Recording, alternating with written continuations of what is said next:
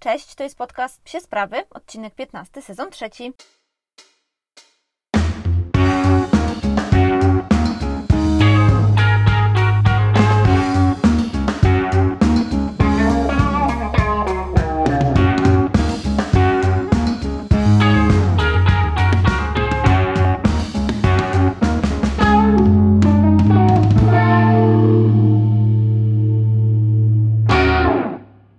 Dzisiejszym odcinku zaczynam od polecenia fajnej apki dla właścicieli psów. Ostatnio polecałam Wam fajne miejsce w Warszawie, czyli sklep Łufów, a dzisiaj chciałabym zacząć znowu od czegoś podobnego, czyli od jakiegoś polecenia, jakiegoś, jakiejś takiej małej recenzji, zamiast opisu naszego dość nudnego tygodnia, bo naprawdę nic ciekawego się nie działo. Więc chciałam wnieść trochę więcej wartości w te, e, w te początkowe e, minuty podcastu i dzisiaj polecam Wam apkę Dogo. Apka Dogo, z tego co widziałam, jest dostępna w bezpłatnej wersji darmowej, zarówno na App Store, jak i w tym sklepie jakby dla Androida, e, więc większość raczej osób posiada telefony albo z Androidem, albo z App Store, więc będzie mogło z niej korzystać. Oczywiście apka posiada też wersję płatną, o czym zaraz powiem. Jeśli tylko ją sobie ściągniecie, to zobaczycie, że apka jest przepiękna graficznie i ona jest oparta na flat designie, który już jest gdzieś tam obyty w świecie grafiki i bardzo szeroko się pojawia. Na pewno spotkacie mnóstwo reklam na Facebooku czy Instagramie z nim. To chodzi o taki jakby sposób rysowania, w którym postaci są totalnie płaskie. Wszystkie jakby elementy są totalnie płaskie. Natomiast tutaj to naprawdę wygląda pięknie, kolory są super, więc dla wszystkich estetów ta apka już samym e, jakby wyglądem graficznym bardzo zaprasza do użytkowania. Co znajdziecie w tej apce? Ogólnie jest to apka, moim zdaniem, do budowania relacji z psem i do szkolenia psa. Znajdziecie w niej zarówno naukę sztuczek, naukę takich wyzwań sportowych, jak i naukę, powiedzmy, grzecznego zachowania. Tak można powiedzieć. Znajdziecie tam zadania, wyzwania i taką możliwość fajnego zaplanowania szkolenia treningu psa. Oczywiście uważam, że tak jak ze wszystkim, nie jest to apka, która jest skierowana do właścicieli psów z dużymi problemami, bo ona nie pozwoli Wam gdzieś tam ocenić tego problemu bardzo profesjonalnie, a jedynie znaleźć rozwiązania dopasowane do różnych rodzajów problemów. Dlatego zawsze, jeśli macie jakieś większe problemy z psiakiem, niepokoicie się czymś, zgłoście się do behawiorysty.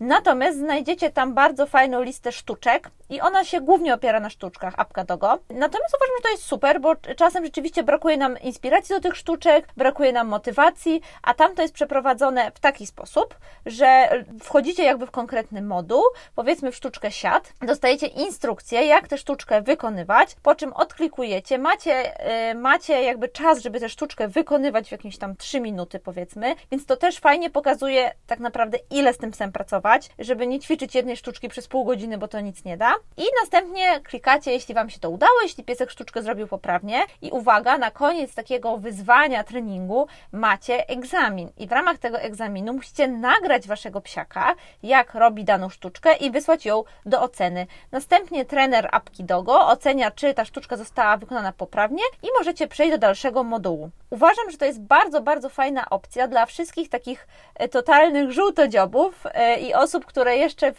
psich tematach są zielone, e, Zresztą sama apka jest zielona, więc to myślę, że jest podkreślenie całej tej teorii. To jest bardzo fajne miejsce, w którym zbierzecie sobie takie podstawowe informacje, co mógłby umieć was, wasz pies, a, także, a także usystematyzujecie swoją pracę z nim, bo tam można bardzo fajnie śledzić postępy.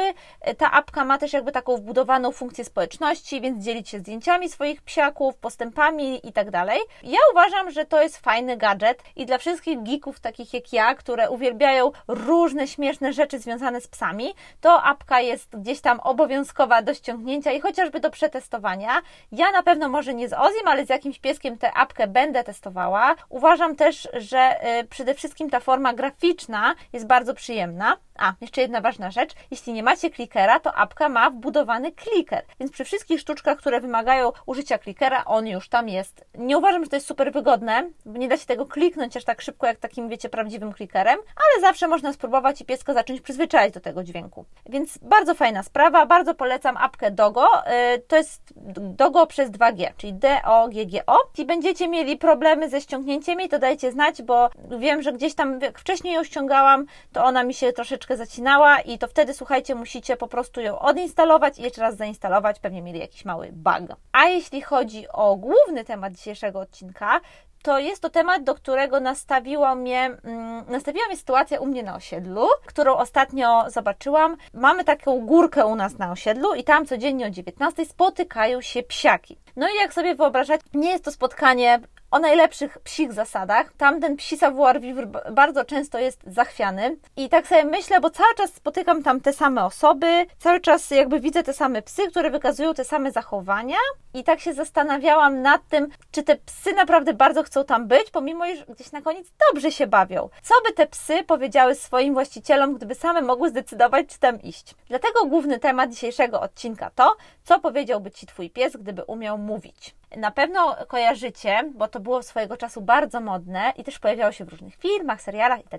Jakiś czas temu, oczywiście w Stanach, no bo gdzie by indziej, pojawiły się psie monitory, czy coś, co nazywało się translatorami psiej mowy. To były takie obruszki z zaczepianymi jakby takimi mini głośniczkami, które oczywiście mm, zaczepiało się tutaj psom i one miały za zadanie przetłumaczyć, co pies mówi szczekając.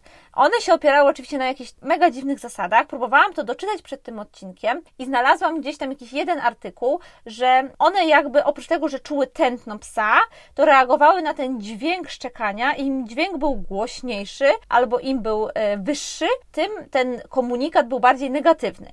A jeśli to było jakby takie delikatne piszczenie albo takie przykład pochukiwanie psa, to ten komunikat był bardziej pozytywny. No jak pewnie wiecie, drodzy właściciele psów, to to niczym się nie miało w ogóle do prawdy. Bardzo daleko było tego, co pies chce nam powiedzieć. Natomiast to fajnie się układa z tym dzisiejszym tematem i chciałam Wam przypomnieć ten śmieszny gadżet, bo on gdzieś tam się pojawiał. Jestem strasznie ciekawa, czy ktoś z Was go testował, więc dajcie znać. Dla mnie to było totalnie głupie, no bo przecież psy komunikują się głównie mową ciała. To będzie jeden dzisiaj z bardzo ważnych punktów. E, no właśnie, więc co powiedziałby Ci Twój pies, gdyby umiał mówić? I ja sobie tutaj takie trzy komunikaty wybrałam, które uważam, że powiedziałoby większość psów swoim właścicielom, gdyby rzeczywiście y, nauczyło się mówić na przykład. No dobra, pierwsza rzecz, myślę, że będzie najbardziej kontrowersyjna ze wszystkich i to będzie, uwaga, daj mi spokój. Tak? Dobrze słyszeliście.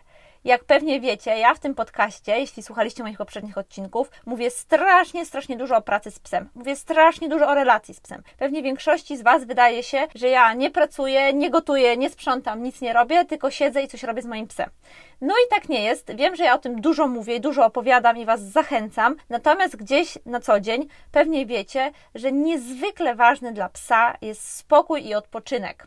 Psy śpią nawet 18 godzin na dobę czyli są aktywne przez, uwaga, szybka matematyka, 6. Naprawdę tak jest. Im pies jest mniejszy, czyli im jest, no jakby, im jest bardziej szczeniaczkiem lub im jest starszy, tym tego snu potrzebuje więcej. Dorosły pies potrzebuje między 16, między 12 a 16 godzin snu, no ale to bardzo zależy, no bo 12 godzin aktywności dla psa to już jest bardzo, bardzo dużo. I pamiętajcie, że e, to chodzi też o taką aktywność, e, nie wiem, gdzie pies jest na spacerze, ale też kiedy bawi się z Wami w domu lub kiedy siedzi sobie obok Was na kanapie. Jakby te 16-18 godzin to jest taki czysty, niczym niezachwiany sen. My bardzo rzadko tym naszym psom aż tyle odpoczynku zapewniamy. Już nie wspominając o takich skrajnych przypadkach jak psy żyjące na zewnątrz, na łańcuchach, psy stróżujące, które odpoczynku nie mają prawie w ogóle, no bo one są cały czas w pracy. Pomyślcie, jak wy byście byli cały czas w pracy, musieli cały czas czegoś pilnować, kogoś pilnować. Trochę przypełnię. Ja tak właśnie sobie myślę zawsze z dużym smutkiem o tych pieskach na łańcuchu, że one rzeczywiście mają bardzo ciężkie życie. No dobra, ale wracając. Mm, dlatego niezwykle ważnym jest, żeby umieć u tego naszego psa jakby wychwycić te momenty, kiedy on rzeczywiście może sam jeszcze nie wie, bo często te psy są przebodźcowane i ciężko im jest um, gdzieś tak znaleźć te chwile nawet na swój wewnętrzny spokój, żeby im ten spokój zapewnić. I do tego idealnym jakby przedmiotem jest klatka. O klatce Wam bardzo dużo mówiłam w pierwszym sezonie w jednym z odcinków, więc odsyłam Was tam. Natomiast tutaj tylko takim słowem jakby wstępu, klatka jest niezwykle ważnym miejscem dla psa, w którym pies powinien przede wszystkim odpoczywać, które powinno być jego bezpiecznym miejscem i w takich chwilach, kiedy tych bodźców jest za dużo, tych sygnałów z zewnątrz jest za dużo, piesio powinien mieć sobie takie miejsce, do którego się uda i po prostu nawet jego prywatna własna głowa się tam uspokoi. Możecie myśleć o klatce jako o takiej psiej medytacji. To jest miejsce, w którym pies, pomimo iż docierają do niego różne bodźce zewnętrzne, to jest w tym takim odciętym miejscu, w którym czuje się bezpiecznie i może sobie wreszcie pospać. Dlatego ja uważam, że bardzo ważną komendą, y, którą powinniśmy nauczyć, której powinniśmy nauczyć naszego psa, jest komenda na takie odejście, na takie jakby zwolnienie. I jedna rzecz to jest zwolnienie w sporcie, kiedy kończymy zabawę i tutaj piesek ma już sobie tylko wąchać, niuchać, powiedzmy na zewnątrz. A druga to jest komenda, w której chcemy psa jakby troszeczkę zatrzymać w tej głowie, chcemy te emocje i te wszystkie bodźce gdzieś zastopować, powiedzieć mu: OK, teraz możesz udać się, że tak powiem, na spoczynek.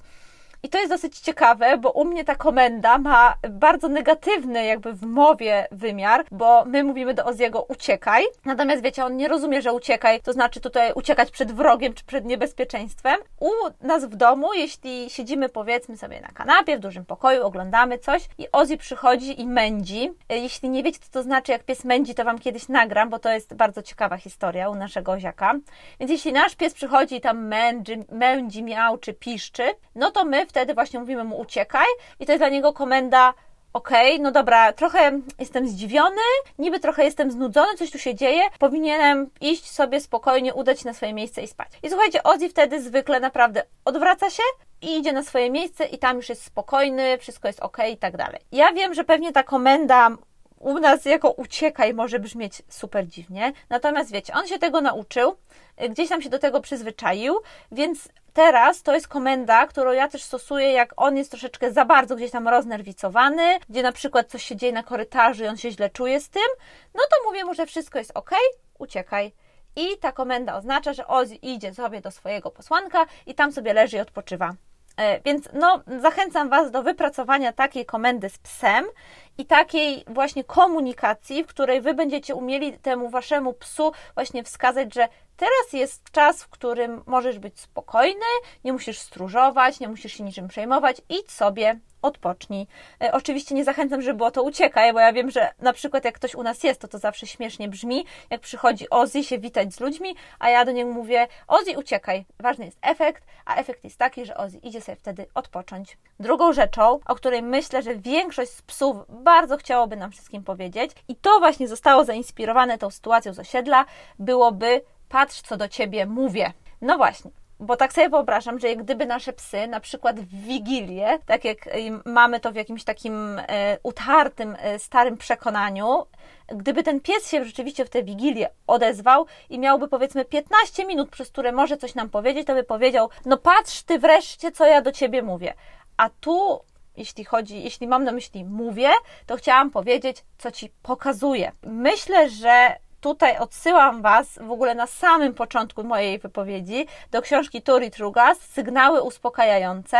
I to jest książka, która bardzo zmieniła moje postrzeganie psiej mowy y, i bardzo też nauczyła mnie takiej wnikliwej obserwacji. No bo o co mi chodzi mianowicie? My bardzo rzadko obserwujemy nasze psy tak super, super dokładnie. Bardzo rzadko przyglądamy się każdemu po prostu, e, każdej części ciała naszego psiaka w komunikacji. No bo pamiętajcie, że oczywiście szczek psa mówi nam dużo i jak już mamy tego psa dłużej, to jesteśmy w stanie nauczyć się, co dany rodzaj szczeku oznacza. Natomiast psy komunikują się mową ciała.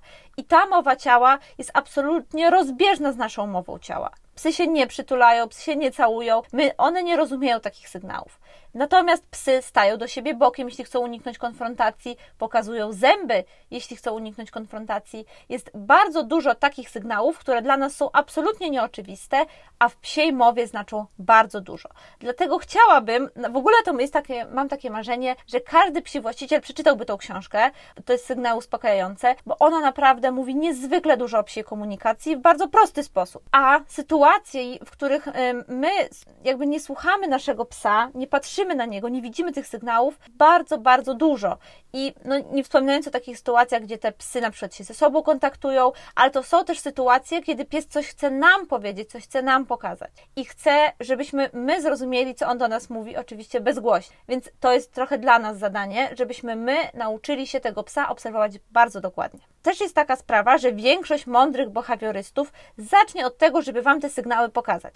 I to dla mnie jest też taka trochę ocena jakby behawiorysty, taki test dla behawiorysty. Jeśli behawiorysta będzie chciał Wam pomóc już na samym początku zrozumieć mowę, komunikację psa, tą, tę mowę ciała, to myślę, że to jest dobry behawiorysta, któremu warto zaufać. Moja behawiorystka Magda, ona właśnie od tego zaczęła, że pokazała mi, ok, widzisz, Ozzy tutaj się boi, on jest agresywny, bo się boi. A dlaczego to wiem? No bo tak i tak układa się jego ciało. Więc mam nadzieję, że zaczniemy od tej pory trochę baczniej się przyglądać naszym psiakom. Wszyscy, którzy nie czytaliśmy książki sygnału uspokajające, ją doczytamy, a jeśli będziecie chcieli jakby więcej książek w tym temacie, to dajcie znać, bo ja też jakby jak przeczytałam sygnały uspokajające, to później bardziej zgłębiałam tę tematykę. Ok, i ostatnia rzecz, którą pewnie każdy psiak by chciał powiedzieć nam, gdyby umiał mówić, ale tak mi się wydaje, że też na przykład małe dziecko, które jeszcze nie mówi, też by chciało powiedzieć to swoim rodzicom. To jest bardzo generalna uwaga. Mi się wydaje, że do całego świata wokół nas, nie tylko do psów, ale z racji, że ten podcast jest psi, to ten psi pod, to tutaj ten psi temat musimy gdzieś tam zaanektować. I to jest pozwól mi być sobą. Psy, tak jak my, mają prawo mieć swój charakter, sposób bycia. To jest coś, co dostajemy trochę z tym psem. Jak go adoptujemy, kupujemy, weźmiemy i tak dalej. To jest coś, co się gdzieś tam buduje w nim, bo go wychowujemy to jest coś, co możemy zmieniać i nad czym warto pracować, natomiast gdzieś na końcu to takie psiek DNA, taki kręgosłup naszego psa jest określony i jakbyśmy się bardzo nie starali, to w pewnym momencie zaczniemy go zmieniać na siłę. I w pewnym też, na pewnym etapie tej pracy, tej, tej jakby naszego mm, szkolenia psa, wychowania i tak dalej, powinniśmy zaakceptować to, że nasz pies jest jakiś Jeden jest wesoły, drugi jest melancholijny, jeden jest wycofany, drugi jest odważny.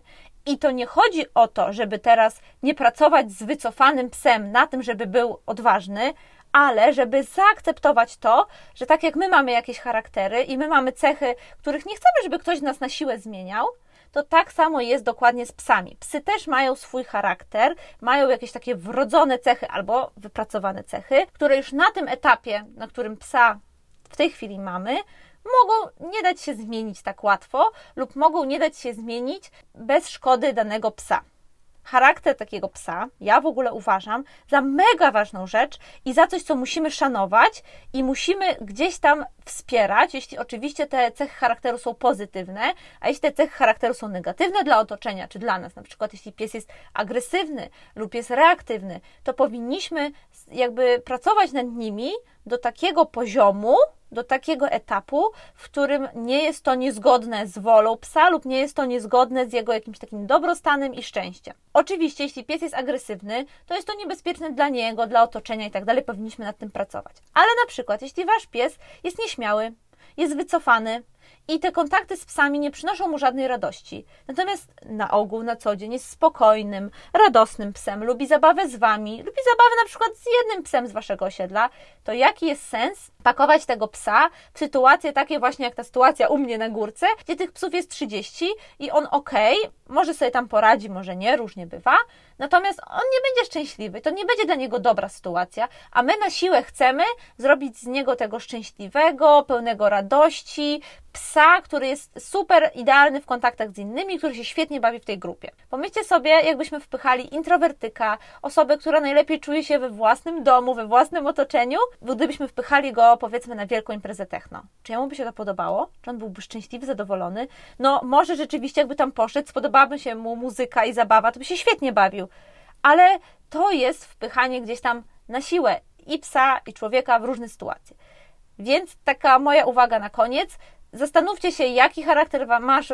Więc taka moja uwaga na koniec. Szanujmy to, jakie są nasze psy, e, doceniajmy to Jeśli jest coś, nad czym możemy pracować, pracujmy nad tym, jednak pamiętajmy, że ten nasz pies jest żywą istotą, jest istotą mega inteligentną, która ma własne poczucie wartości i która ma własne plany czasem na swoje życie i starajmy się, pomimo iż oczywiście to jest nasz towarzysz, my jesteśmy jego opiekunem i tak dalej, starajmy się szanować to, jaki ten pies jest, co chciałby robić i jak chciałby też po prostu się czuć sam ze sobą. Oczywiście ja też nie mówię teraz o tym, żeby temu psu dać po prostu 100% wolności, 100% wyboru, ale żeby gdzieś tam mieć z tyłu głowy, że ten charakter psa to jest coś, na co my powinniśmy bardzo w naszym codziennym życiu, w pracy, w sporcie zwracać uwagę. Jestem ciekawa, co powiedziałyby Wasze psy, gdyby mogły mówić. Koniecznie dajcie znać w komentarzach na Instagramie czy na Facebooku.